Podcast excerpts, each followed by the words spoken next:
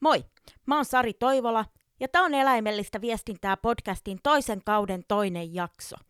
Tässä jaksossa pohditaan, onko persoonallisuus ihmisten yksinoikeus. Tervetuloa mukaan!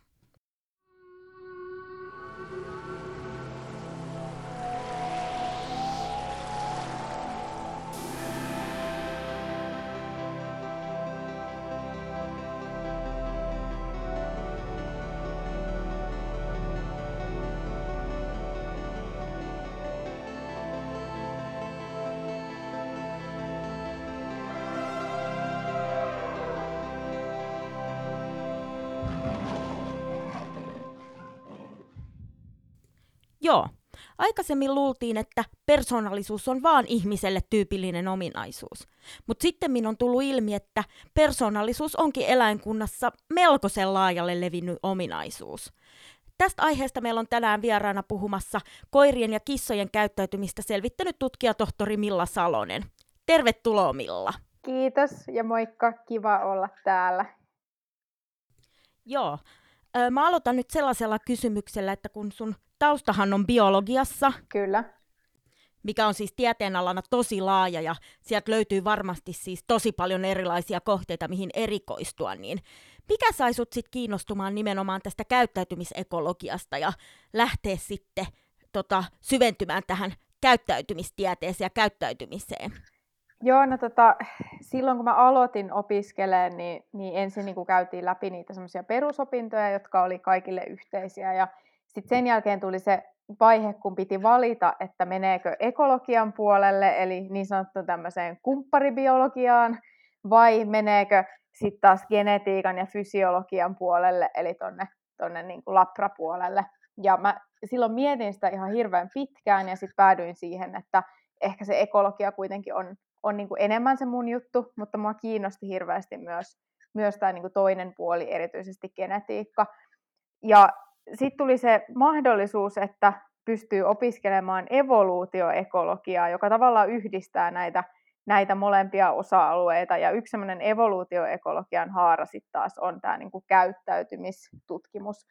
Ja tietysti niin kuin sen lisäksi mä olin silloin jo kissan omistaja, ja mun mielestä kissojen käyttäytyminen oli hirveän mielenkiintoista, kun niitä omiaan oli seurannut ja huomasi sen, että ne on selvästi semmoisia yksilöitä, niin, niin sitten niinku oikeastaan siitä, siitä kiinnostuin, että hei, että mä haluan tehdä, tehdä jotakin niinku tämmöistä kissojen käyttäytymistutkimusta. Ja, ja sitten sit lähdin ensin tekemään gradua ja, ja sen jälkeen väitöskirjaa näistä niinku käyttäytymisjutuista ja tälle tielle tavallaan ollaan jääty. Niinpä, että joo, vaikka en itse olekaan tutkija tai työskentele tuolla akateemisessa maailmassa, niin on tätä sen verran tässä sivusta nyt tullut seurattua, että, että tota, on se, sen tajunnut, että se tutkijan homma on sen verran intensiivistä, että kyllä siihen täytyy siihen tutkimusaiheeseen ja ö, tutkimusalaan olla intohimo, että sitä pystyy työkseen sitä ö, asiaa tutkimaan ja sitä hommaa tekemään. Joo, kyllä eihän ei tutkijan ura ole sellainen, että olisi tiedossa kauheasti mainetta ja mammonaa, tai mainetta joskus ehkä voikin olla joillakin aloilla, mutta mammonaa ei ainakaan. Niin ky- kyllä siihen täytyy olla semmoinen ihan omanlaisensa intohimo. Niinpä, kyllä.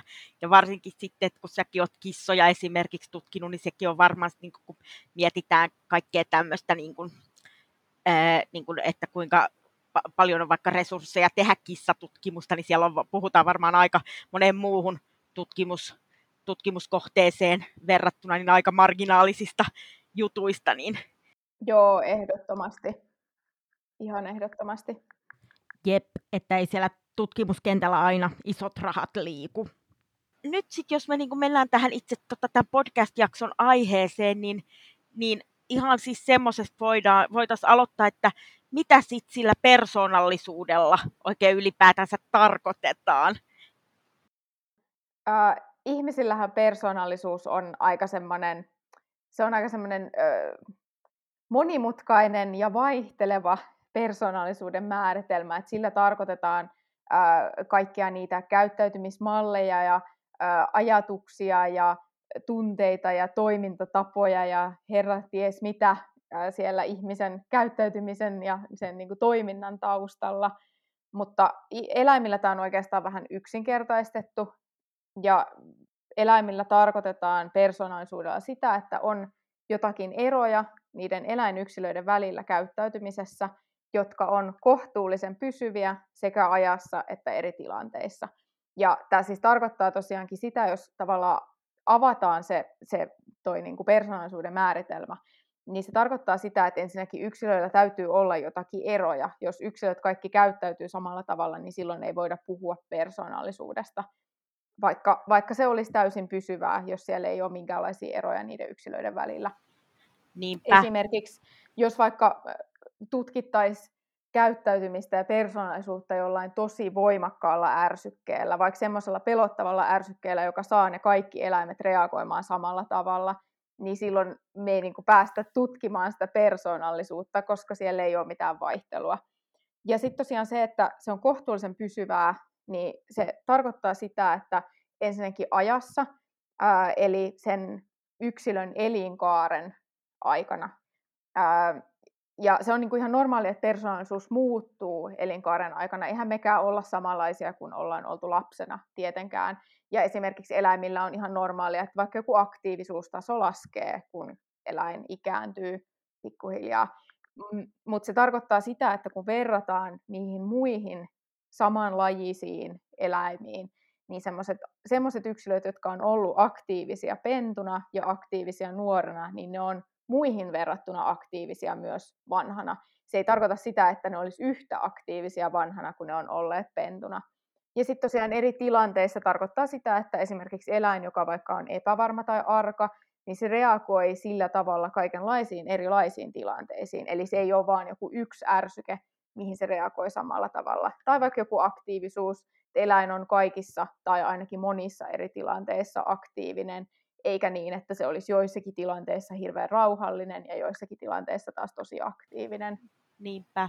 Joo, ja nyt tässä on tullut siis esille se, että, että kun varmasti pitkään on ajateltu, ja varmaan jotkut vielä edelleenkin tänä päivänäkin ajattelee, että, että ihminen olisi niin kuin ainoa eläin, jolla olisi ylipäätänsä minkäänlaista persoonallisuutta, niin sitten taas nyt on tullut tässä selville, että, että tämä ei niin kuin pidä paikkaansa. että tietenkin on hieman niin kuin eroja siinä, että miten persoonallisuus määritellään niin kuin ihmisten ja muunlajisten eläinten välillä, mutta, mutta tota, eläimilläkin niitä persoon, persoonallisuuksia on, niin, niin osaatko sanoa silleen, niin kuin, että, että millä eläimillä tai minkälaisilla eläimillä nyt sitten tällä hetkellä, tämän hetkisen tiedon mukaan tiedetään, että, olisi persoonallisuus tai löytyisi tämmöisiä piirteitä?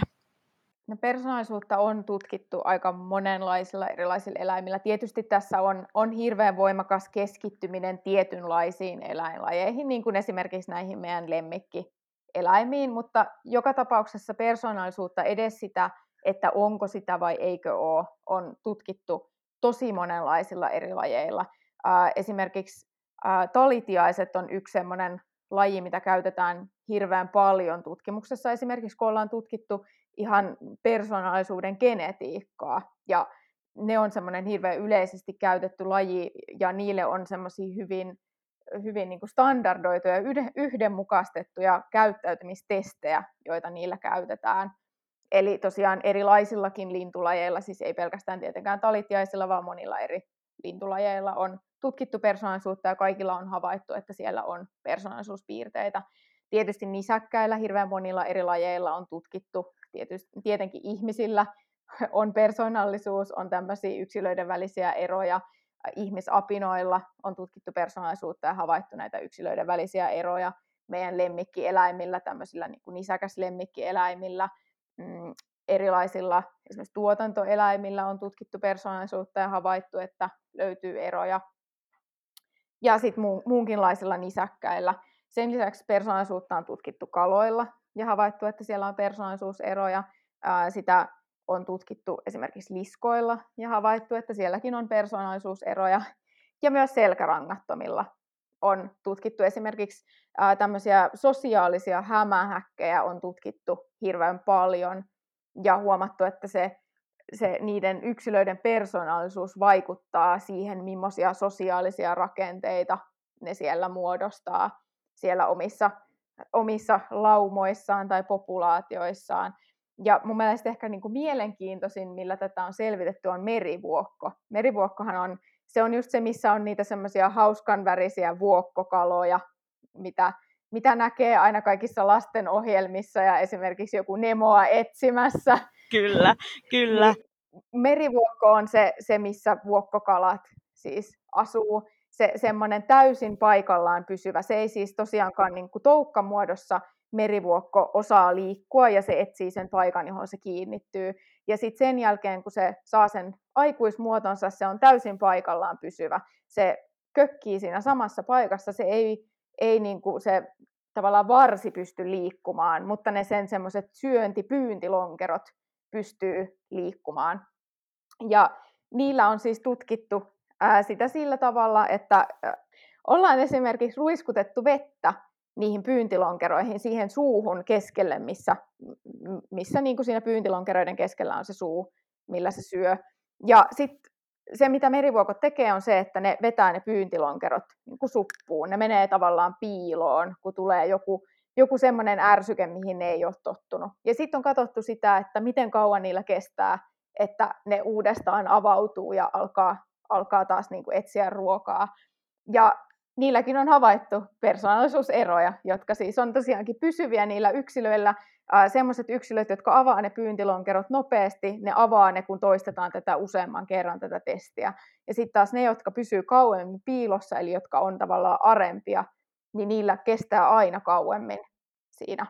Eli käytännössä, jos niin kuin summataan tämä, niin käytännössä kaikilla eläinlajeilla, millä persoonallisuutta on tutkittu, on löydetty jotakin. Toki on, on joitakin semmoisia semmoisia eläinryhmiä, mitä ei ole tutkittu. Esimerkiksi just vähän aikaa sitten rupesin miettimään tätä asiaa ja googletin, että onko sienieläimillä selvitetty persoonallisuutta ja ei ole.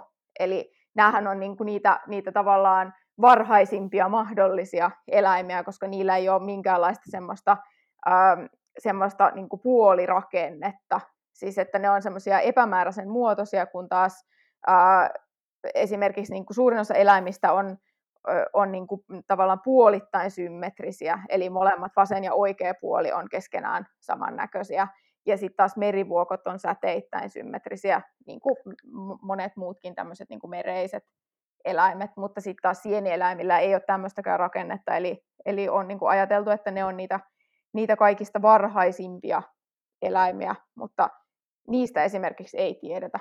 Kyllä, ja tämäkin on jännä, että jos me mennään niin kuin merivuokkoihin, niin saat biologikorja, jos mä oon väärässä, mutta mä oon käsittänyt, että merivuokot on kohtalaisen läheistä sukua esimerkiksi meduusoille.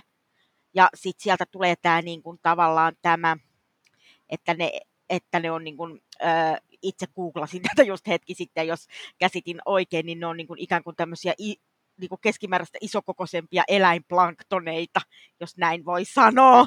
Ja, tota, ja sekin on niin kuin tavallaan, että jos ajatellaan, että persoonallisuus on ihmiselle niin kuin pidetty pitkään ihmiselle vaan niin kuin ominaisena, niin sitten sieltä löytyy niin kuin tältä eläin, eläinkunnastakin aivan laidasta laitaan niin kuin, ö, että, että sitä persoonaa voidaan ja persoonallisuutta voidaan löytää niin kuin just tämmöisistä, ö, niin kuin sanoit, varhaisemmista eläin, eläinryhmistä ja niiden edustajista, jotka on sitten evolutiivisesti aika kaukana meistä ihmisistä. Jos puhutaan niin kuin just tämmöisistä niin kuin varhaisemmista eläimistä, niin varmaan voidaan myöskin sit ajatella, että, että kun niitä löytyy niin, niin kuin laajalta näitä persoonallisuudesta niin kuin merkkejä niin eläinkunnasta, niin että se olisi niin kuin, ö, evolutiivisesti mahdollisesti aika varhain ehkä, ehkä syntynyt. Joo, kyllähän se tosiaan niin kuin vihjaisi sinne, sinne suuntaan, että, että noi tuommoiset niin säteittäissymmetriset eläimet on selvästi varhaisempia kuin, kuin mitä nämä meidän tämmöiset tämmöiset niin puolisymmetriset, eli ne, joilla on on keskenään symmetriset vasen ja oikea puoli, niin, niin kyllähän se tosiaan niin kuin on, on toki mahdollista, että persoonallisuus olisi, piirteinä kehittynyt montakin kertaa evoluutiossa, mutta tietysti aina se todennäköisin selitys on se, että, että se on vaan tosi varhain kehittynyt ja, ja sitten se on vaan ollut sellainen ominaisuus, joka on jollakin tavalla hyödyttänyt niitä, niitä eläinyksilöitä ja, ja lajeja ja populaatioita ja sitten se on sen takia säilynyt. Kyllä, nimenomaan. Että sitten kun on lähtenyt niin kuin haarautumaan näitä evoluution eläimiä niin kuin evoluution puussa eri haaroille, niin tavallaan, että se on mahdollisesti sit ollut jo siellä jossain meidän yhteisen kantamuodon ominaisuuksissa sit jollain tavalla, että, että toi oli varsinkin tosi mielenkiintoista mulle uutta tietoa, että sieltä on merivuokoltakin löytynyt, löytynyt tota persoonallisuutta, niin, niin, niin on hyvin la, ilmeisen laajalle levinnyt. Joo, se on, on kyllä, kyllä todella, todella laajalle levinnyt piirre tai joukko piirteitä. Joo, että nyt voidaan tähän niin kuin kohtaan aika yksilitteisesti sanoa, että myytti murrettu, että ei ole vaan ihmiselle tyypillinen ominaisuus. Kyllä, ehdottomasti. Ja täytyy vielä sanoa, että, että tosiaan vaikka ihmisillä tämä niin persoonallisuuden määritelmä on huomattavasti monimutkaisempi, niin tuo on oikeasti se, mitä ihmisilläkin persoonallisuudella tarkoitetaan. Sillä vaikka se on monimutkaisempi se määritelmä, niin sillä kuitenkin tarkoitetaan niitä semmoisia yksilöiden välisiä eroja, jotka on pysyviä.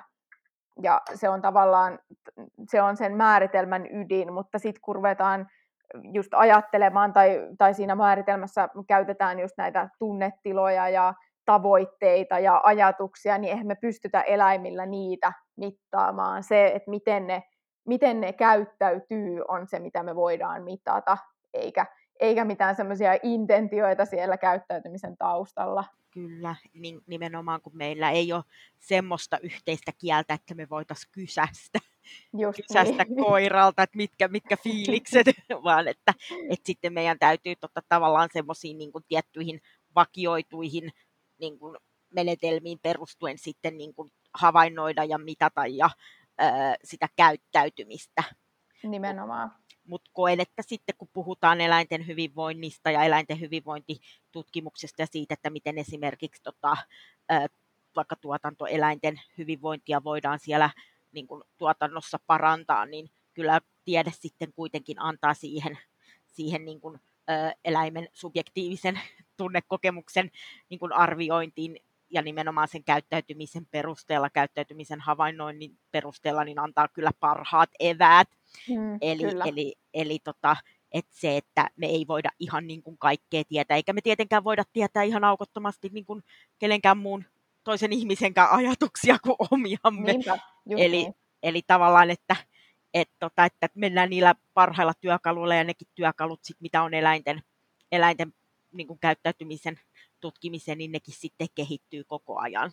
Kyllä. Ja että olet niitä itsekin ollut kehittämässä ansiokkaasti, niin, niin tota, mutta et, nythän tässä onkin tullut tälle yleisellä tasolla tosi paljon mielenkiintoista juttua tästä, tästä niin kuin, tämän koko persona, persoonallisuuskäsitteen ja niin kuin, ö, määritelmästä ja laajuudesta. Mutta sitten jos me mennään vielä tälle sun työuralle, niin mikä on sitten täällä sun tähänastisella tutkijan uralla ollut niin kuin yllättävin tai mielenkiintoisin tämmöinen sua vastaan tullut eläimen persoonallisuuteen liittyvä asia?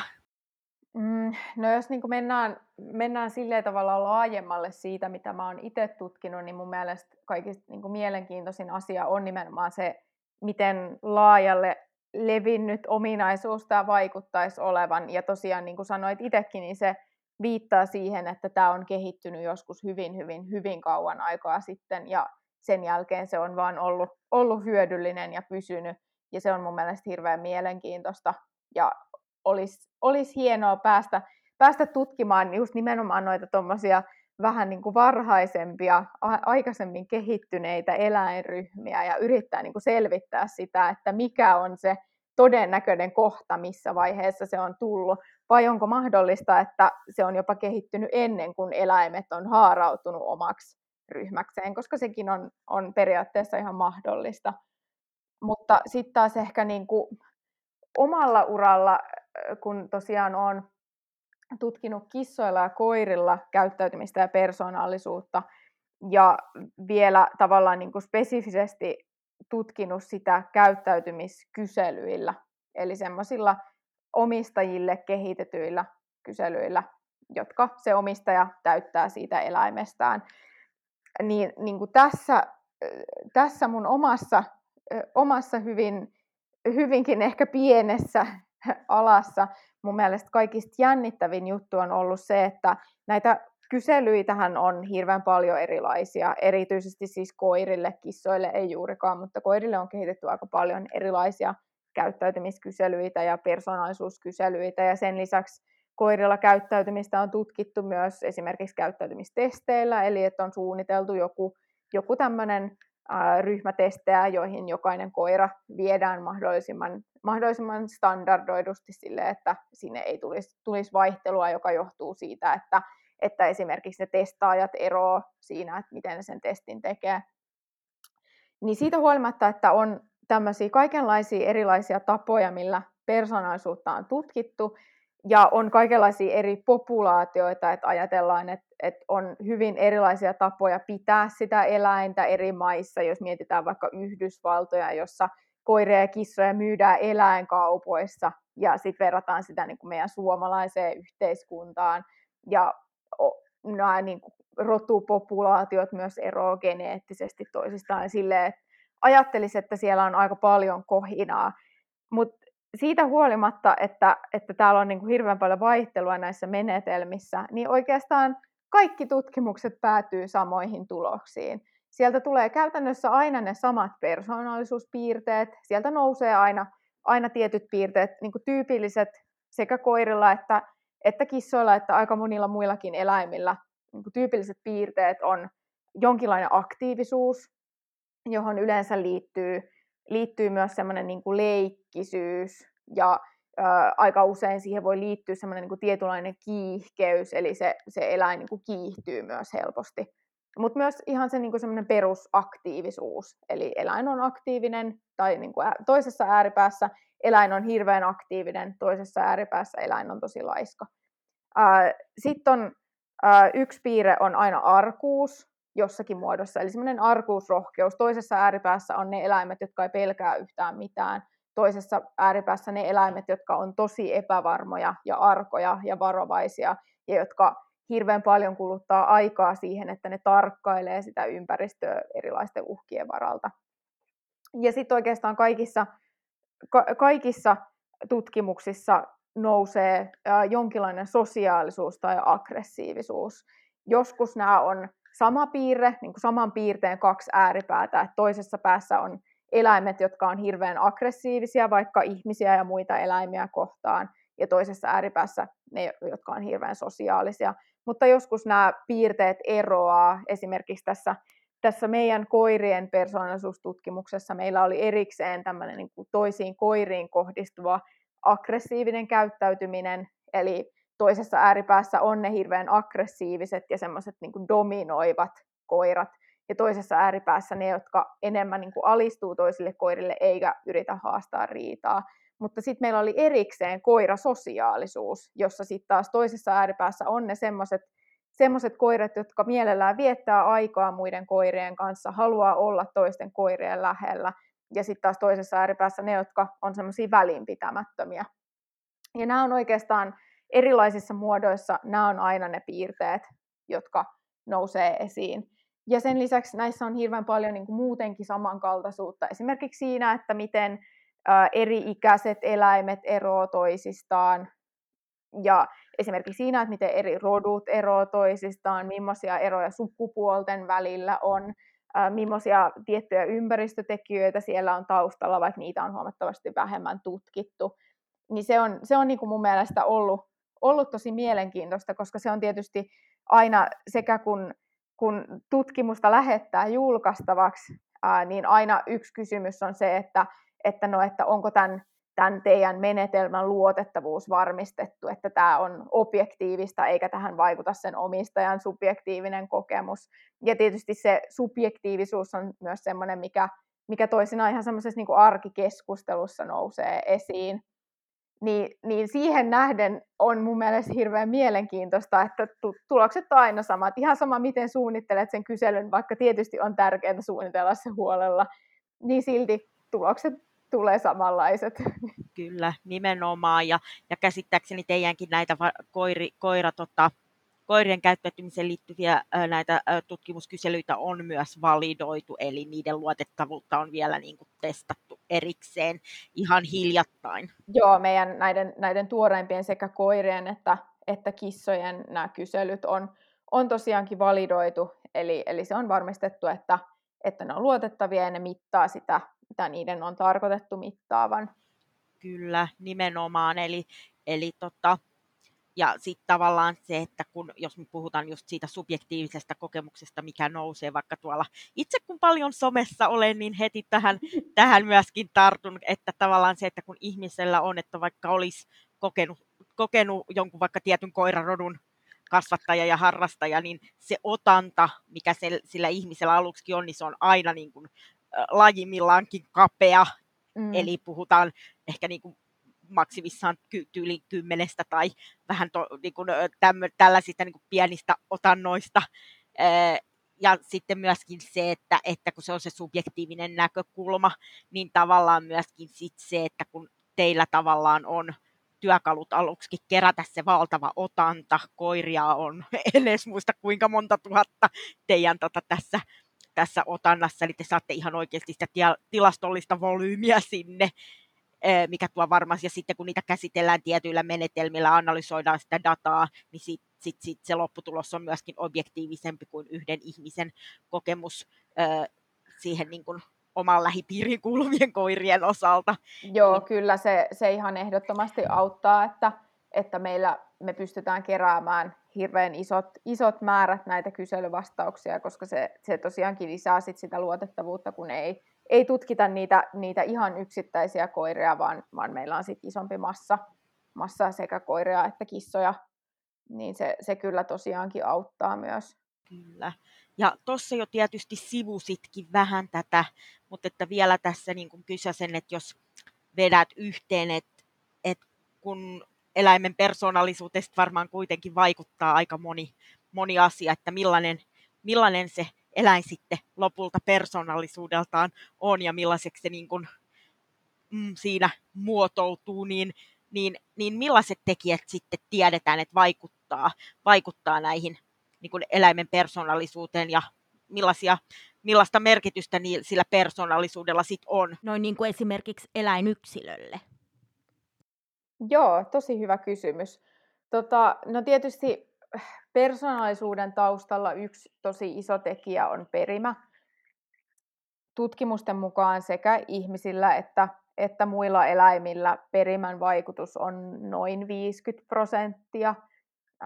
Tietysti vähän vaihtelee riippuen siitä, että millä menetelmillä tutkitaan, mitä piirrettä tutkitaan, mitä lajia tutkitaan, mitä populaatiota tutkitaan, mutta niin kuin karkeasti ottaen, jos, jos vedetään yhteen joukko, joukko näitä tutkimuksia, niin se on noin niin kuin 40-50 prosenttia on se, se perinnöllisyysaste, eli sen verran siitä, siitä käyttäytymisen tai persoonallisuuden vaihtelusta selittyy perinnöllisellä vaihtelulla.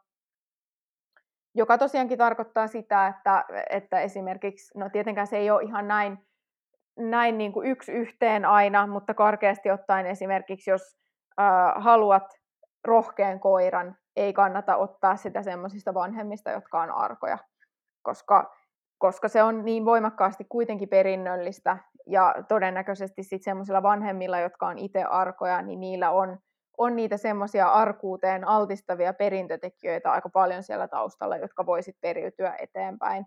Toki se tosiaan ei ole aina ihan näin yksinkertaista, että joskus voi, voi käydä silleen huono tuuri, että kun puhutaan tämmöisistä hirveän monimutkaisista, monimutkaisista piirteistä, niin se ei ole aina ihan niin yksinkertaista, että saisit aina satavarmasti rohkean koiran, kun valitset semmoiset vanhemmat, jotka itsekin on, on rohkeita, mutta kuitenkin. Niinpä, ja yksilöllistä vaihtelua varmaan on ihan niin kuin, jos puhutaan nyt vaikka koirista tai kissoista, niin pentueiden sisälläkin, että, Joo, kyllä. että, niin kuin, että eihän ne ole niin kuin identtisiä siis geneettisesti eikä myöskään niin vanhempiensa klooneja, että Nimenomaan. varmasti, varmasti tosi, tosi, tota, tosi paljon sit myöskin sitten on, on sitä vaihtelua esiintyä. Se, sekin on tietysti varmasti evolutiivisestikin ollut ihan perusteltua lajin säilymisen kannalta, että, että tota, on sitten mahdollisuus, että sieltä joku sieltä pentuesta selviää ja natsaa siihen ympäristöön. Kyllä, nimenomaan. Ja sitten tosiaan tästä tullaankin hyvin siihen, siihen toiseen puoliskoon, eli siihen ympäristöön. Että se ei ole tosiaankaan pelkästään se perimä, joka siihen persoonallisuuteen vaikuttaa, vaan myös ympäristöllä on hirveän iso merkitys. Ja tietysti niin kuin yleensä ehkä kun ajatellaan tai puhutaan vaikka ympäristötekijöistä ja ympäristön vaikutuksesta, niin ajatellaan jotakin semmoista pikkupentua tai vähän isompaa pentua ja sitä, että miten se, se siellä omassa ympäristössään menee, mutta todellisuudessa se ympäristö niin kuin alkaa jo sieltä, sieltä emon kohdusta tai missä, missä se eläin lajista riippuen kasvaakaan. Eli se alkaa jo niin kuin ennen sitä syntymää. Ja silloin esimerkiksi tiedetään nisäkkäillä, että emon stressi voi vaikuttaa hirveän haitallisesti niihin pentuihin. Että jos emo stressaa tosi paljon, niin silloin on todennäköistä, että niistä pennuista tulee myös arkoja ja usein myös aggressiivisempia, esimerkiksi jyrsijöillä. Sitä on aika paljon, paljon tutkittu. Ja todennäköisesti se on ehkä niin kuin saattaa olla ehkä se merkittävin vaihe siinä, siinä eläimen kehityksen aikana. Ähm, ja sitten niin se toinen tosi merkittävä vaihe on se elämän alku. Ne, niin kuin esimerkiksi kun puhutaan koirista ja kissoista, niin ne ensimmäiset viikot ja ensimmäiset kuukaudet, jolloin aivot vielä kehittyy ja semmoinen niin oppiminen siihen, että kuka minä olen, ketä tähän ympäristöön kuuluu, millaisia ärsykkeitä mun ympäristöön kuuluu, niin se semmoisen oppiminen on hirveän nopeata ja sitä tapahtuu tosi paljon. Joka ei tietenkään niin kuin, tarkoita sitä, että ää, jos ottaa vaikka reskuekoiran tai kissan, joka ei ole tottunut mihinkään ärsykkeisiin ja on vaikka tosi pelokas, niin se ei niin kuin tietenkään tarkoita sitä, etteikö sitä kannattaisi totuttaa sit myöhemminkin. Kyllähän se niin kuin käyttäytyminen ja persoonallisuus kuitenkin on semmoinen muovautuva ominaisuus, mutta se, se semmoinen ihan niin kuin ne ensimmäiset viikot ja kuukaudet on, on se niin kuin kaikista voimakkaimmin vaikuttava aika. Ja sitten näiden ympäristötekijöiden lisäksi esimerkiksi tosiaan ikä vaikuttaa toki niin kuin iän myötä tulevat kokemukset myös. Esimerkiksi ihmisillä tiedetään, että ihan joku avioliitto ja toisaalta avioero ja, ja esimerkiksi työttömyys voi vaikuttaa persoonallisuuteen, että ne on sellaisia aika, aika voimakkaita, joko voimakkaan positiivisia tai voimakkaan negatiivisia kokemuksia. Mutta ihan niin kuin pelkästään se, se ikä, ikä myös vaikuttaa persoonallisuuteen ja, ja muovaa sitä. Ja mun mielestä niin kuin tässä tavallaan ympäristötekijöissä on hirveän jännittävää se, että et, ähm, no ensinnäkin ympäristötekijät ainakin niin kuin nykytiedon mukaan hirveästi ei ole tehty vielä tutkimusta, mutta näyttäisi siltä, että se, miten ympäristötekijät siihen persoonallisuuteen vaikuttaa, on epigeneettinen säätely. Äh, epigeneettinen säätely on siis sitä, äh, sitä semmoista, um, si, semmoista, semmoista säätelyä, joka tulee siihen sen meidän perimän päälle niin sanotusti. Eli vaikuttaa siihen, että miten sitä perimää luetaan siinä, siinä yksilön elämän aikana, kun, kun, tota, kun luetaan sitä DNA-rihmaa ja ää, esimerkiksi niin koodataan proteiineja. Ja epigeneettinen säätely on se, joka kertoo esimerkiksi, että hei, että tätä kohtaa tästä genomista ei saa lukea, tai että joo, että tätä kohtaa ehdottomasti kannattaa lukea tosi paljon. Ja se on niin kuin todennäköisesti se, se miten, miten tämä niin kuin ympäristö vaikuttaa siihen persoonallisuuteen pidemmän aikaa, niin kuin kauan sen jälkeen, kun, kun se ympäristö on jo muovautunut toisenlaiseksi, esimerkiksi kun puhutaan tästä varhaisian stressistä tai, tai siitä niin kuin tiineysajan stressistä, niin se todennäköisesti vaikuttaa nimenomaan tämmöisen epigeneettisen säätelyn kautta niin, että se, se persoonallisuus pysyvästi muuttuu. Ja myös tämä niin kuin epigeneettinen säätely toisinaan saattaa olla myös perinnöllistä. Esimerkiksi näillä laboratoriossa elävillä hiirillä ja rotilla on tutkittu jonkun verran sitä, ja havaittu, että jos emolla on, on ollut stressiä tiineysaikana, niin silloin niistä sen omista pennuista tulee arempia, mutta myös niiden pennuista tulee arempia, vaikka ne ei olekaan kokenut minkäänlaista stressiä.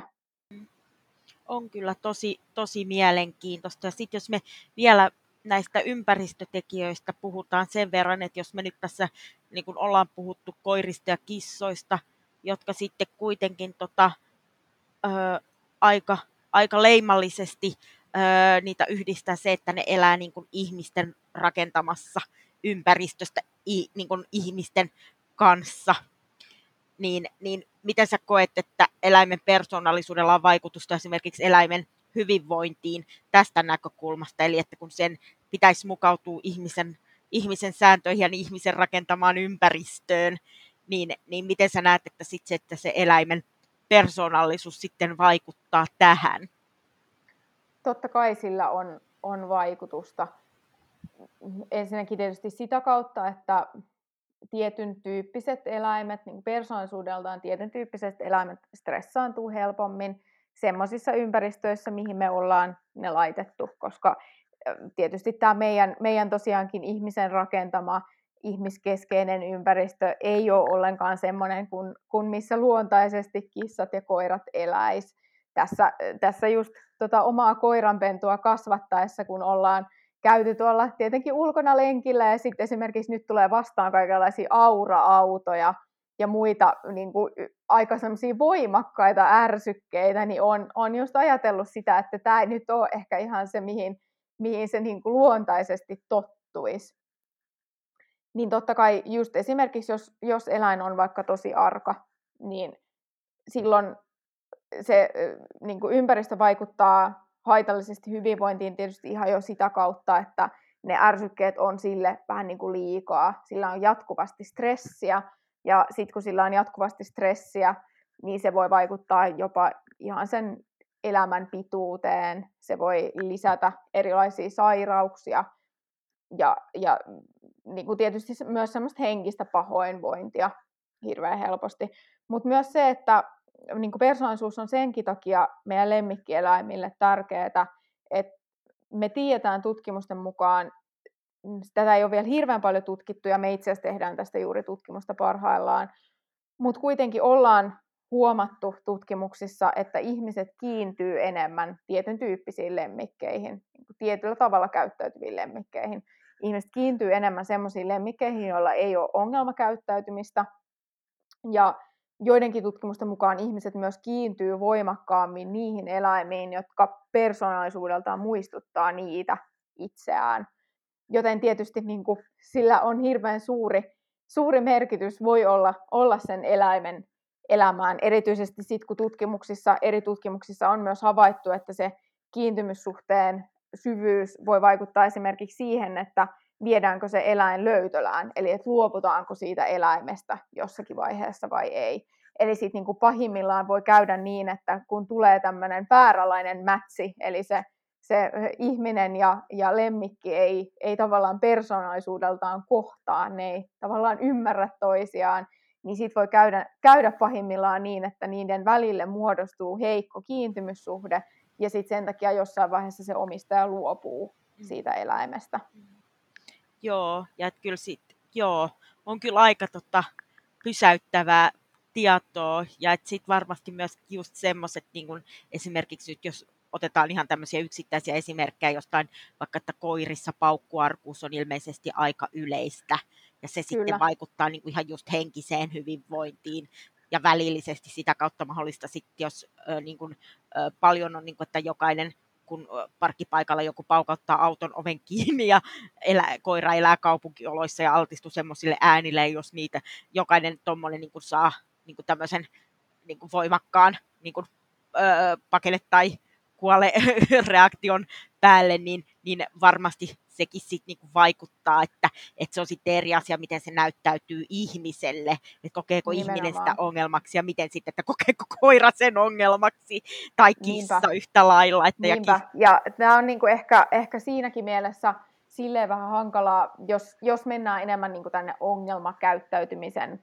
puolelle tai tämmöisen ei-toivotun käyttäytymisen puolelle, niin se on niin kuin tietysti siinä mielessä hirveän hankalaa eläimille itselleen, että aika usein semmoiset käyttäytymispiirteet, joita omistaja ei koe niin ongelmallisina, on itse asiassa paljon ongelmallisempia sille, sille eläimelle itselleen kuin ne, mitä se omistaja pitää ongelmallisena.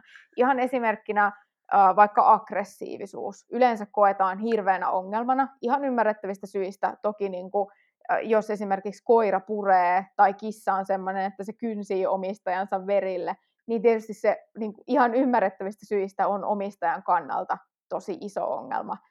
Mutta sitten jos sen aggressiivisen käyttäytymisen taustalla ei ole esimerkiksi arkuus, vaan siellä on jotain, jotain muuta ongelmaa, niin aika harvoin se on sit sille eläimelle itselleen mikään niin kuin kauhean iso ongelma. Se voi olla sille ihan semmoista tavallaan normaalia käyttäytymistä, mitä se toteuttaa. Ja sitten taas arkuus tuntuu olevan semmoinen, että erityisesti kissoilla sitä ei pidetä ongelmana. Ajatellaan, että kissojen nyt kuuluu olla semmoisia, että aina kun soi ovikello tai tulee joku vieras ihminen sisään, ne sukeltaa sohvan alle ja tärisee siellä kauhuissaan. Mutta todellisuudessa se arkuus voi olla sille eläimelle hirveän paljon vakavampi ongelma nimenomaan henkisen hyvinvoinnin kannalta. Kyllä, mutta ilmeisesti jos on käsittänyt oikein esimerkiksi teidänkin tota, tutkimusryhmän tuloksia, niin esimerkiksi koiralla, niin siellä aggression taustalla usein kuitenkin on se pelko. Joo, ja sitä kyllä. kautta se on, niin kuin, että se koira, että se aggressio itsessään, niin on yle, yleensä kuitenkin, tai monissa tapauksissa seuraus jostain negatiivisesta tunnekokemuksesta, että se, no puhutaan nyt koirasta, että se kokee, koira kokee ö, olonsa uhatuksi, se pelkää, ja sitten siinä on varmasti yksilöllisiä eroja, että mi- miten siihen uhkaan ja pelon Kyllä. tunteeseen reagoidaan, että onko se sitten se, että pyrkii niin kuin väistämään vai onko se sitten, että puolustautuu hyökkäämällä vai jotain, jotain niin kuin muuta, niin, niin, niin tavallaan, että siellä varmasti kyllä aika usein sitten on myöskin se, se haitallinen, haitallinen tunnekokemus, mikä sitten usein toistuessaan tai pitkään jatkuessaan sitten on, on ongelma. Joo, kyllä tosiaan arkuus on, on yleisin yleisin niin kuin, syy aggressiiviseen käyttäytymiseen, mutta, mutta tietysti tosiaan niin kuin sanoit, niin eläinyksilöiden välillä on ero siinä, että missä vaiheessa ne niin kuin, lähtee siihen aggressioon silloin, jos ne pelkää. Mutta esimerkiksi jos ajatellaan vaikka kissoilla tämmöistä niin sanottua niin kuin leikkiaggressiota, missä kissa hyökkii omistajan jalkoihin, on tietysti niin kuin kissalle siinä mielessä ongelma, että tuntuu, että aika usein semmoiset kissat on niitä, jotka elää yksin, on aika nuoria ja ehkä niin kuin kaipaisi sitä lajitoverin seuraa ja niin kuin sitä kautta se voi viestiä jostain semmoisesta ehkä niin kuin hyvinvointiongelmasta, mutta se niin sanottu aggressiivisuushan ei itsessään ole sille kissalle mikään ongelma. Se on sille ihan luontaista käyttäytymistä, se painii ihmisen kanssa vähän vaan ehkä niin kuin väärin omistajan mielestä. Mutta sitten sit taas just esimerkiksi arkuuskissalla on yleensä aika, se on sille tosi kurjaa, niin kuin se arkuus itsessään. Ja et sit just se, että ja tietysti siihen voi kissalla tuommoisen nilkkahyökkäämiseen liittyy ihan sit mun käsittääkseni myös sitä niin kuin saalistuskäyttäytymistä. Ja, ja se sitten vaikka välillä pu- kuuleekin puhuttavan tästä niin kutsutusta saalisaggressiosta, niin siihenhän ei liity samanlaisia tunnekokemuksia eikä niin kuin aivo, aivokemiallisia reaktioita kuin tämmöisen varsinaisen niin kuin esimerkiksi ar, niin kuin pelon ö, provosoimaan aggression, eli se ei ole semmoista aggressiota, että sitten vaan just siinä, että kun ihminen kokee sen ö, ymmärrettävistäkin syistä ö, niin kuin ongelmana, niin sit se voi myös sitten heikentää sitä kautta sit välillisesti sen eläimen kissankin hyvinvointia, että se saa siitä sitten palautetta, mikä mm, ei sitten välttämättä ole niin, niin, niin kuin positiivista. Eli, eli tavallaan sit, jos sitä kissaa rangaistaan sit käyttäytymisestä, vaikka se olisi sen ainoa siinä ympäristössä mahdollinen olemassa oleva keino toteuttaa lajityypillisiä käyttäytymistarpeitaan, niin, ja sitten kun ei, ei välttämättä nähdä sitä, että sitä pitäisi vähän järjestellä uudestaan sitä kissan elinympäristöä, vaan niin kuin syytetään sitä kissaa siitä, Nimenomaan. Et, ja, ja niin kuin pahimmillaan sitten torutaan ja rangaistaan, niin, niin sekin sitten tietysti, tietysti on, ja, ja varmaan tällä on ikä, iän kanssa tekemistä, että nuoremmat kissat on aktiivisempia, mutta sitten varmaan myöskin just tämä persona tulee siinä, että toiset kissat on persoonaltaan aktiivisempia kuin toiset, ja sitten jos eivät pääse, että se pääsee patoutumaan se, se tiettyjen käyttäytymistarpeiden toteuttamiseen, että ei pääse sitä toteuttamaan vaikka lajitoverin kanssa tai sitten asianmukaisten niin kuin lelujen kanssa, niin, niin sitten se voi purkautua näin. Just niin. Niin, niin tota, joo. Mutta sitten tota, sekin oli mielenkiintoinen juttu, mikä nyt vielä liittyy sitten tähän tota, niin kuin, öö, eläinten, niin kuin ihmisten keskellä elävien eläinten, kissojen ja koirien ja, ja tota, ihmisen väliseen tähän vuorovaikutukseen ja tähän yhteisrinnakkaiseloon, että et, et siitäkin on ilmeisesti jotain tutkimus, tutkimustietoa saatu, että ihmisen, sen omistajan tai huoltajan ö, persoonallisuudella olisi jotain vaikutusta niin kuin eläimen, lemmikkieläimen persoonallisuuteen. Joo, no ainakin, ainakin niin kuin tutkimusten mukaan ne on usein yhteydessä toisiinsa, eli siis omistajat ja lemmikit muistuttaa toisiaan persoonallisuudelta. Me ollaan nyt, nyt tota, tutkimassa itse sitä, sitä tässä, uh, no oikeastaan juuri parhaillaan, mutta analyysit on vielä kesken ja ei olla niin kuin saatu, saatu mitään tuloksia sen takia, mutta tarkoitus olisi tosiaan selvittää, että onko, onko näin, että, että omistajan, ja, omistajan ja kissan ja koiran persoonallisuuksissa on samankaltaisuuksia, mutta tosiaan aiemmissa tutkimuksissa ainakin semmoista on havaittu.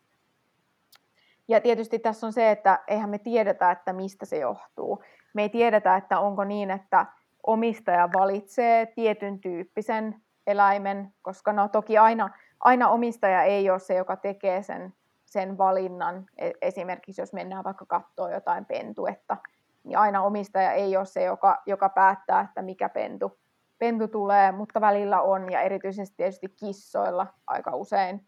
Usein se uusi omistaja, jos niin puhutaan tämmöisistä kasvatetuista kissoista, joita on, joka niin otetaan pentuna, niin aika usein omistaja on se, joka, joka valitsee, että minkä pennun se haluaa, haluaa ottaa. Mutta me ei niin tiedetä, että johtuuko se siitä, että, että omistaja vaan jollakin tavalla tunnistaa niistä pennuista, että tuo on, tuo on minun kanssa samankaltainen, vai onko se niin, että, että ihan siinä sen niin kuin vuosien yhteiselon aikana sen lemmikin persoonallisuus alkaa muistuttaa sen omistajan persoonallisuutta, että se tavallaan, kun se lemmikki on ehkä, ehkä nuori tullessaan, aika monet ainakin on, on tosi nuoria, että se niin kuin kehittyisi sitten kohti kohti sen omistajan persoonallisuutta, vai onko mahdollisesti jopa niin, että nämä molemmat osapuolet muuttuu ja alkaa muistuttaa toisiaan, niin tämä on semmoinen, mitä, mitä me ei ainakaan vielä tiedetä. Niinpä, no se on ihan hyvä, että, että tota, on vielä, vielä jotain tutkittavaa ja selvitettävää, että paljon tiedetään, mutta paljon on vielä sellaista, sellaisiakin kysymyksiä, mihin ei vielä vastauksia ole, mutta sehän sitten tässä tieteessä on just hienoa, että se kehittyy koko ajan Nimenomaan. ja varmasti saadaan, saadaan ainakin joihinkin kysymyksiin vastauksia ehkä ihan jo lähitulevaisuudessakin. Niinpä. Mutta tota, sitten tosiaan vielä semmoinen, että jos me ajatellaan, että, että tietyt eläinlajit, niin kuin kissat ja koirat nyt etunenässä, niin, niin ne nyt on vaan, jos näin voi sanoa, niin tuomittuja elämään meidän ihmisten keskellä ja meidän ihmisten kanssa piste. Ja oikeastaan niin kuin meidän ihmisten jopa armoilla. En tiedä, onko ma- maailmassa yhtään eläintä, joka ei olisi tavalla tai toisella ihmisen armoilla, mm. mutta, mutta niin kuin ihan niin kuin, niin kuin suoraan, suoraan niin kuin vielä niin kuin samojen seinien sisällä ja näin, niin, niin miten sitten toi niin kuin vaikka koirien ja kissojen niin kuin luonteenpiirteiden ja persoonallisuuden jalostaminen? Eli tavallaan, että, että kyllä varmasti niin kuin koirissa on, on sitä tehty, kissoissa varmaan vähemmän, mutta tota, ei ehkä ole ihan hirveän suoraviivasta tai helppoa jalostaa näitä, näitä tota, piirteitä. Joo, no tosiaan ihan jo niin kuin sen perusteella, että rotujen välillä löytyy aika voimakkaita eroja. Tietenkin, niin kuin, tietenkin joka rodussa yksilöt on aina yksilöitä ja yksilöiden välinen vaihtelu on on hirveän isoa niin kuin jokaisessa, jokaisessa rodussa, jokaisen rodun sisällä. Mutta joka tapauksessa sitten kun me otetaan se joukko niitä samanrotuisia yksilöitä ja tavallaan ryhmitellään ne semmoiseksi keskiarvoksi ja sitten tehdään joku virhemarginaali siihen keskiarvon ympärille ja sitten verrataan tätä keskiarvoa muihin rotuihin, niin paljastuu aika voimakkaita eroja monissakin eri piirteissä ja sama itse asiassa on kissoilla. Ja nämä aika monet monet tämmöiset erot on myös sellaisia, jotka nousee eri tutkimuksissa ja erilaisissa populaatioissa, että et ne on niinku yleensä aika samankaltaisia. No vaikka esimerkkinä ää, käytännössä kaikissa tutkimuksissa ää, esimerkiksi Australian paimenkoirat ja border colliet on hirveän aktiivisia, niin kuin ehkä voisi olettaa, kun jos näitä rotuja tuntee. Ja esimerkiksi ää, Labradorin noutajat ja kultaiset noutajat on aina sekä hirveän rohkeita että hirveän epäaggressiivisia, joka on taas kerran ihan ymmärrettävää. Eipä niillä kauhean usein ole, ole ongelmia semmoisen niin aggressiivisen käyttäytymisen kanssa. Yleensähän ne suhtautuu hirveän suopeasti sekä muihin eläimiin että, että erilaisiin ihmisiin. Niin ihan jo se, että rotujen välillä on näin voimakkaita eroja, niin se tietysti viittaisi siihen, että, että täällä varmaan on jotakin jalostusta, niin kuin on se sitten tahallista, tarkoituksellista tai, tai jonkun esimerkiksi ulkomuotojalostuksen niin kuin sivutuote, niin sitä ei tietenkään voi, voi sanoa, mutta, mutta sen, sen perusteella jo, että rodut eroavat, niin se vähän niin kuin viittaa siihen. Ja jonkun verran on, on tutkittu ja on, on saatu niin kuin viitteitä kyllä siitä, että, että jalostusta ja, ja tämmöistä niin kuin, niin jalostusta on tapahtunut tässä, tässä vuosisatojen tai koirien kohdalla ehkä vuosituhansien aikana. Ja esimerkiksi koirarotujen välillähän on aika voimakkaita eroja siinä, siinä, että mihin niitä on käytetty, mikä se niiden semmoinen alkuperäinen tai nykyinen käyttötarkoitus on. Ja se vaikuttaisi, vaikuttaisi kyllä vaikuttavan siihen niiden persoonallisuuteen. Mutta ei se luonteen jalostaminen todellakaan ole helppoa. Tosiaan, niin kuin sanoin, niin vaikka nämä on voimakkaasti perinnöllisiä, nämä kaikki persoonallisuuspiirteet, niin kuitenkin nämä on semmoisia niin sanottuja monimutkaisia piirteitä. Eli että siellä on todennäköisesti ainakin satoja, ehkä jopa tuhansia geenejä, jotka jokaiseen persoonallisuuspiirteeseen vaikuttaa. Et esimerkiksi jos halutaan vaikka jalostaa jotain aktiivisuutta, halutaan tehdä tosi aktiivisia koiria, niin siellä voi olla niin kuin hirveän paljon niitä geenejä, jotka vaikuttaa siihen aktiivisuuteen, ja jokaisella semmoisella geeni, niin kuin geenin osalla saattaa olla ihan todella, todella, todella pieni vaikutus, ja sitten vasta kun niin kuin näitä on monta, niin saadaan semmoinen niin iso vaikutus siihen aktiivisuuteen. Ja sitten tosiaan näihin kaikkiin piirteisiin vaikuttaa vielä aika voimakkaastikin ne ympäristötekijät, niin sitten pitäisi samalla yrittää jotenkin, jotenkin niin kuin standardoida ne, että varmistetaan, että, että se niin kuin persoonallisuuspiirre ei johdukaan eroista ympäristössä, vaan nimenomaan niistä perinnöllisistä eroista, jos halutaan jalostaa jotakin tiettyä persoonallisuuspiirrettä. Nimen. Ja sitten näissä on vielä se hankaluus, että jonkun verran on tutkittu sitä, että miten tämmöiset eri piirteet on yhteydessä toisiinsa. Mm, ja erityisesti tutkittu sitä, että miten ne on niin kuin geneettisesti yhteydessä toisiinsa. Ja siellä on niin kuin jonkun verran äh, semmoisia niin yhteyksiä, äh, että se semmoinen geneettinen korrelaatio on negatiivinen, joka tarkoittaa sitä, että jos sulla on tosi paljon jotakin tiettyä piirrettä, niin sitten sulla, sulla on tosi vähän jotakin toista piirrettä niin kuin siellä sun perimän puolella joka sitten tietysti niin kuin voi vaikuttaa hirveän voimakkaasti siihen, että, että miten hyvin me voidaan niitä piirteitä jalostaa. Esimerkkinä meidän ryhmässä on tehty tutkimus, jossa havaittiin, että, että tai löydettiin, tota, kun tutkittiin ääniarkuutta ja ääniarkuuden geneettistä taustaa, niin löydettiin, että siellä on semmoinen, semmoinen niin kuin sen perivän alue, jonka sisälle osuu tämä oksitosiini, geeni. Oksitosiini geeni koodaa sitä oksitosiini-entsyymiä, joka on semmoinen niin sanottu mielihyvä hormoni, jonka on ajateltu vaikuttavan koirien sosiaaliseen käyttäytymiseen niin kuin positiivisesti. Eli että semmoiset e, tarkoittaa siis sitä, että, että tässä niin kuin evoluution saatossa olisi, olisi suosittu semmoisia koiria, joilla erittyy paljon oksitosiinia, koska ne olisi sosiaalisempia ihmisen kanssa. Tästä ei nyt ole ihan hirveän vahvaa näyttöä, mutta jotain näyttöä kuitenkin. Mutta tota, tosiaan siinä samassa, ää, tai havaittiin, että tämä geeni oli, oli sillä alueella, ää, joka oli yhteydessä tähän ääniarkuuteen, joka siis tosiaan saattaisi tarkoittaa sitä, että samalla kun me yritetään valita sitä sosiaalisuutta, me yritetään jalostaa sosiaalisia eläimiä, niin voikin käydä niin, että me jalostetaan samalla myös ääniarkoja eläimiä, joka ei tietenkään sit ole niiden eläinten hyvinvoinnin kannalta välttämättä hyvä juttu. Kyllä.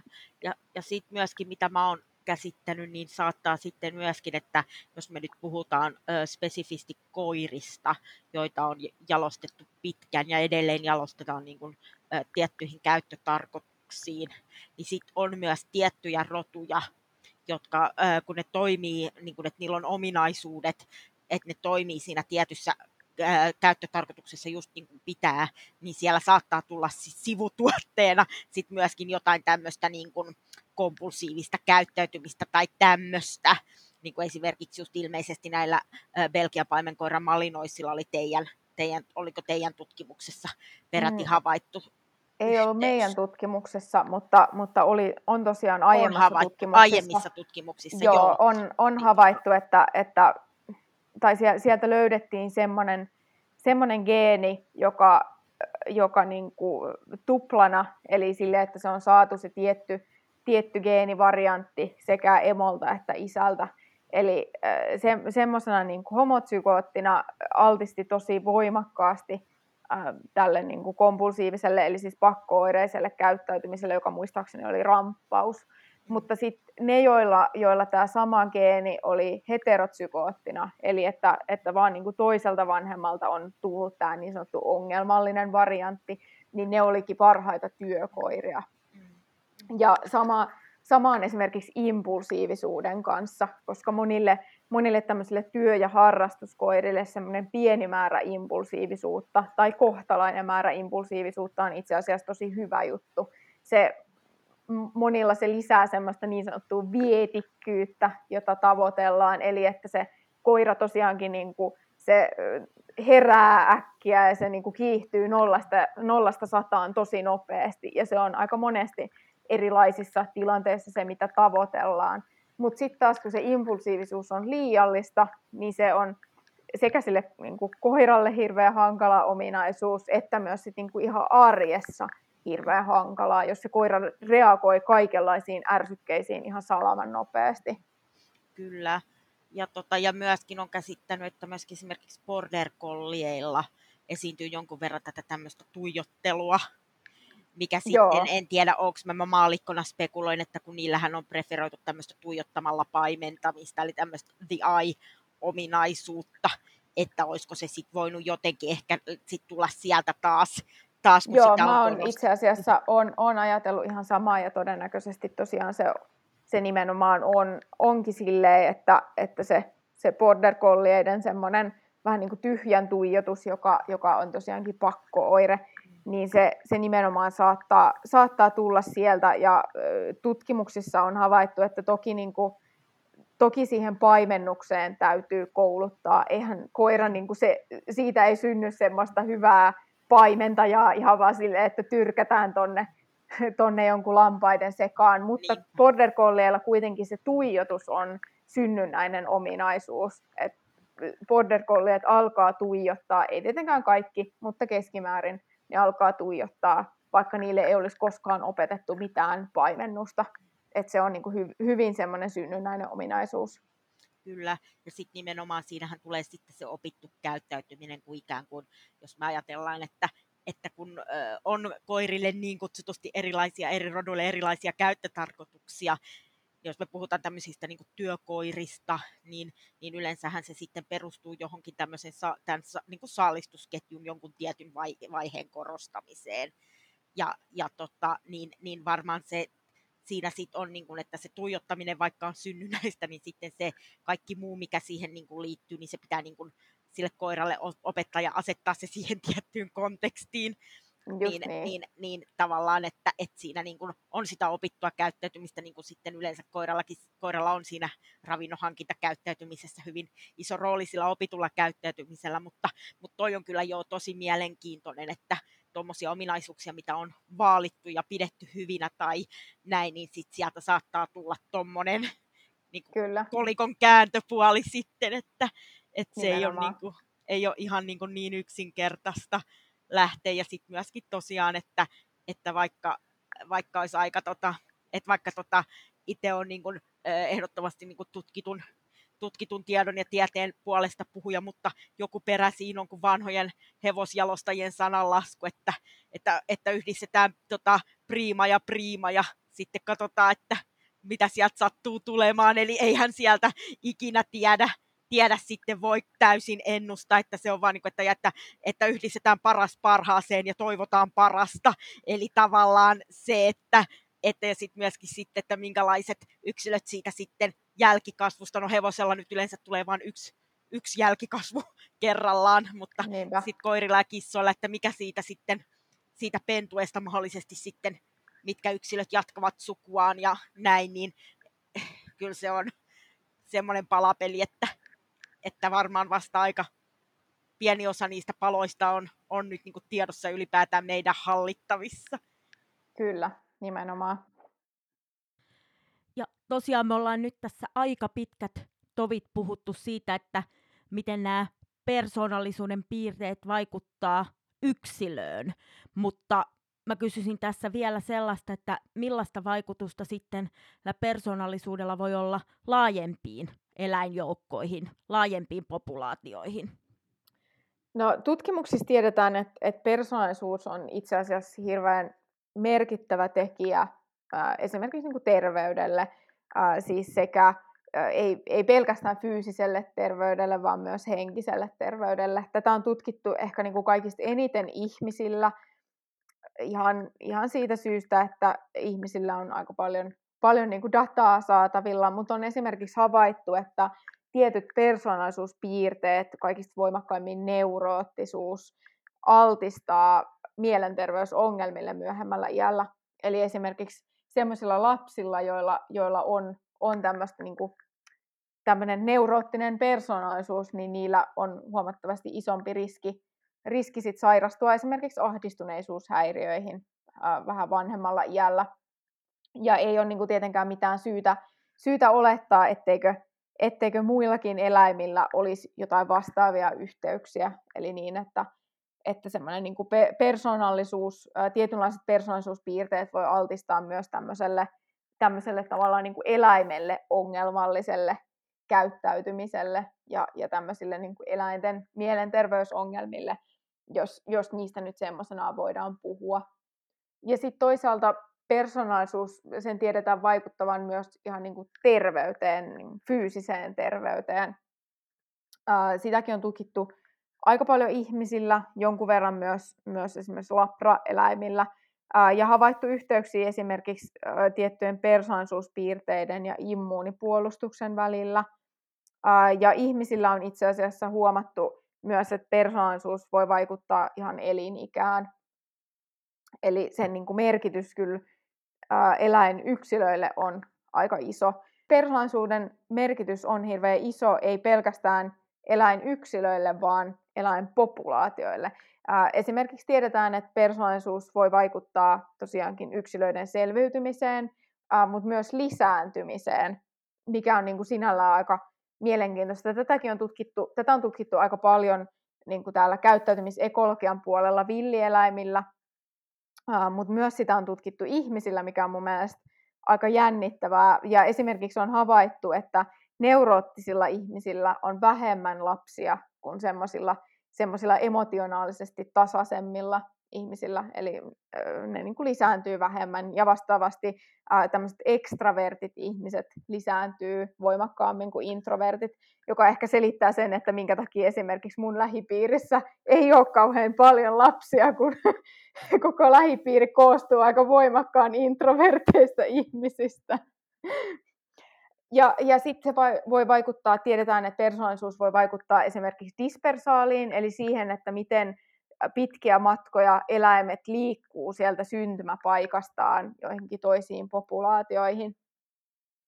Ja aina väli, niin kuin toisinaan nämä saattaa, olla, saattaa tulla semmoisia trade-offeja, eli että johonkin tiettyyn, äh, tiettyyn tämmöiseen niin kuin lisääntymismenestyksen komponenttiin se voi olla positiivinen se vaikutus, ja taas joihinkin se voi olla negatiivinen. Esimerkiksi kissoilla, tämmöisillä niin kuin villiintyneillä kissoilla, on havaittu, että semmoiset rohkeat uroskissat, niillä on enemmän pentuja, mutta ne, niillä on myös isompi riski saada FIV, eli tämä niin kuin, ihmisten HIVtä vastaava ää, kissojen tämmöinen niin kuin, immuunipuolustusta heikentävä sairaus, joka siis tarkoittaa sitä, että ne niin kuin lisääntyy tehokkaammin, mutta se vaikuttaa negatiivisesti sitten taas niiden selviämiseen. Ja tämä on semmoinen niin sanottu trade-off tämän niin kuin lisääntymisen ja selviämisen välillä. Ja sitten on niin kuin mun mielestä sen takia hirveän mielenkiintoista, että, että kun nämä tavallaan kaikki vaikutukset otetaan yhteen, niin tämähän vaikuttaa siihen, että mitä populaatioissa, eläinpopulaatioissa tapahtuu. Esimerkiksi just se, että joku toinen yksilö lähtee kauemmas ja tulee osaksi jotakin tiettyä kauempana elävää populaatiota. Joku toinen yksilö taas jää lähemmäs ja tämä vaikuttaa niiden populaatioiden rakenteisiin ja sitä kautta tämä vaikuttaa ihan niin kuin evoluution tasolla. Ja on jotakin viitteitä siitä, että persoonallisuus saattaisikin olla semmoinen evoluutiota aika voimakkaasti eteenpäin ajava tekijä, mikä on, on hirveän jännittävää. Mm, kyllä, että sillä on pa- monta merkitystä. Ja just niin kuin varmaan sitten sekin, mikä tässä tuli mieleen siitä niin kuin tavallaan tästä evolutiivisuuden tai evolutiivisesta näkökulmasta, niin, niin varmaan just sitten se, että, että, tota se, että, si, että niitä persoonallisuuden variaatioita on niin paljon, niin, niin sekin on sitten tosiaan evolutiivisestikin ihan no en voi sanoa, että kun evoluutiolla, evoluutiolla ei nyt ole semmoisia tavoitteita varsinaisesti, mutta jos voi sanoa, että perusteltua e-, evolutiivisestakin näkökulmasta, että näin on. Kyllä, joo ja siis tämähän on ollut semmoinen äh, aika niin kuin mielenkiintoinen keskustelu täällä käyttäytymisekologian puolella, koska aina ennen ajateltiin, että, että evoluutio, vaikka tosiaan sillä ei ole tavoitteita, niin ollaan niin kuin ajateltu, että luonnonvalinta, eli joka on evoluution yksi komponentti, joka on niin kuin se, se, se semmoinen niin sanotusti tietoinen komponentti, vaikka se ei tietoista päätöksentekoa olekaan, niin on ajateltu, että se aina pyrkii johonkin optimiin. Että se pyrkii, koska luonnonvalinnan ajatushan on se, että se pyrkii maksimoimaan ää, niiden yksilöiden kelpoisuuden jossakin tietyssä ympäristössä jonakin tiettynä ajanhetkenä. Josta tietysti helposti tulee se ajatus, että, että silloinhan kaikkien eläinten pitäisi tai kaikkien yksilöiden pitäisi käyttäytyä samalla tavalla. Myös sen käyttäytymisen pitäisi suunnata kohti sitä optimia. Mutta sitten kun niin kuin asia on alettu miettiä ja tutkia, niin on tosiaankin havaittu, että, että siitä siitä semmoisesta muuntelevuudesta onkin hirveästi hyötyä. Just esimerkiksi siihen, että miten hyvin populaatiot selviää, kun siellä on, on yksilöitä, jotka sopeutuu eri, vähän eri tavalla eri asioihin, ja just toiset persoonallisuuspiirteet sopeutuu paremmin erilaisiin ympäristöihin ja toiset taas toisenlaisiin, joka todennäköisesti on se selitys siihen, että kun kuitenkin ympäristö on vaihteleva, niin selitys siihen, minkä takia ne ei, ei häviä ne erilaiset persoonallisuudet juuri näin, että, että jos ajatellaan, että, että ja sekin niin kuin perustuu varmasti just myöskin siihen, että se persoona muovautuu ja käyttäytyminen ja kaikki tämmöiset niin kuin käyttäytymismallit, että niihin liittyy hyvin, hyvin vahvasti tämmöinen niin kuin opi, oppimiseen perustuva komponentti, että se, ne Kyllä. ei voi olla ne niin kuin kaavamaisia ää, niin kuin geeneihin koodattuja tämmöisiä automaattisia käyttäytymismalleja, koska ne ei ole yhtään niin, niin kuin mukautuvia ja muovautuvia Just ja, ja sitten ei tarvitse tulla kuin yksi meteoriitti ja pyyhkästä ja muuttaa koko elinympäristön. No okei, okay, siinä nyt, se nyt oli ehkä vähän kärjistetty, mutta siis tavallaan, että, että sitten jos tapahtuu niin kuin ympäristössä muutoksia, niin, niin sitten se kuolee se koko laji sukupuuttoon niin kuin hyvin niin. varmasti pienemmästäkin ho- horjahtamisesta kuin meteoriitista, että, että niin kuin tavallaan se myöskin sitten maksimoi, että siellä aina joku osa selviää siitä populaatiosta, vaikka ympäristössä tapahtuisi muutoksia. Niinpä. Et, et puhutaan vaikka sitten ihan jostain, niin kuin, niin kuin varmasti mikä säätelee vaikka pöllö, pöllöpopulaatioita, että kuinka paljon on myyriä niin kuin ihan vuositasolla. Mm. Varmaan tämmöiset niin kuin tämän tason muutokset uskoisin, niin voi jo vaikuttaa siihen, että, että jos olisi vain yhdenlaisia pöllöjä, niin se, se olisi kuollut se pöllö, pöllölaji sitten jo sukupuuttoon. Niinpä. Hei, hei loppuun sitten vielä semmoinen kysymys, että nyt kun tässä on tästä persoonallisuuksista puhuttu ja, ja tota, on varmasti kissojen ja koirien omistajia, jotka haluaisi niin kuin itse lähteä nyt tässä niin kuin ottaa selvää siitä, siitä tota, oman eläimensä persoonallisuudesta, että minkälainen persoona siellä omalla, omalla tota, kotisohvalla, kotisohvalla tota, köllöttelee, niin, niin miten sä nyt neuvoisit, että jos haluaisi lähteä selvittämään, niin mitä kannattaisi tehdä? No ehkä, ehkä järkevin tällä hetkellä olisi toi meidän persoonallisuuskysely. Me ei tavallaan enää, enää niin kuin aktiivisesti kerätä aineistoa, mutta meidän kyselyt on kuitenkin edelleen auki ja ne voi täyttää. Niin se on niin kuin ehkä semmoisista, semmosista, mitä, mitä nyt niin kuin silleen saatavilla on ja on, on silleen niin kuin yksinkertaista täyttää, niin ne on ehkä, ehkä kuitenkin kaikista järkevimmät ja ne löytyy tuolta Petsofi-palvelusta, johon siis täytyy rekisteröityä, sitten sinne täytyy lisätä se oma eläin ja sitten sieltä eläimen omilta sivuilta pääsee vastaan noihin kyselyihin. Ja siitä tosiaan saa, heti kun siihen kyselyyn on vastannut, niin saa semmoisen raportin, missä näkee, näkee sen oman eläimensä sekä suhteutettuna muihin samanrotuisiin eläimiin, maatiaiskissoilla ja sekarotusilla koirilla. Ne samanrotuiset on siis maatiaiskissoja ja sekarotuisia koiria. Ja lisäksi näkee myös sen, että miten se suhteutuu kaikkiin koiriin ja kaikkiin kissoihin. Niin se, se on niin kuin ainakin semmoinen, mistä, mistä aika helposti sitten, sitten saa jotakin oppia siihen omaan eläimeensä ja sen oman eläimensä persoonallisuuteen. Kyllä.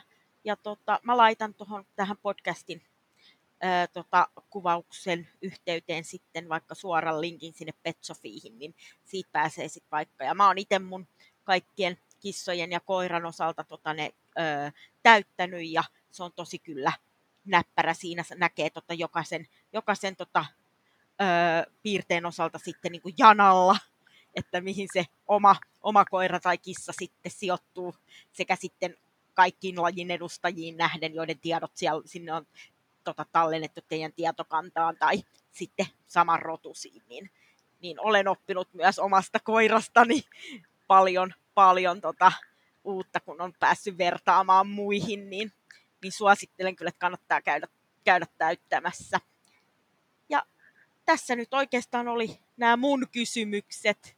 Et kiitos Milla vielä kerran, että sä pääsit, pääsit tota vieraaksi ja, ja tota oli tosi, tosi mielenkiintoinen, tunteroinen Kiitos. Persoonallisuudesta on aina hauska puhua. Ihan mahtavaa, että puhuit. Jep, moikka! Moikka!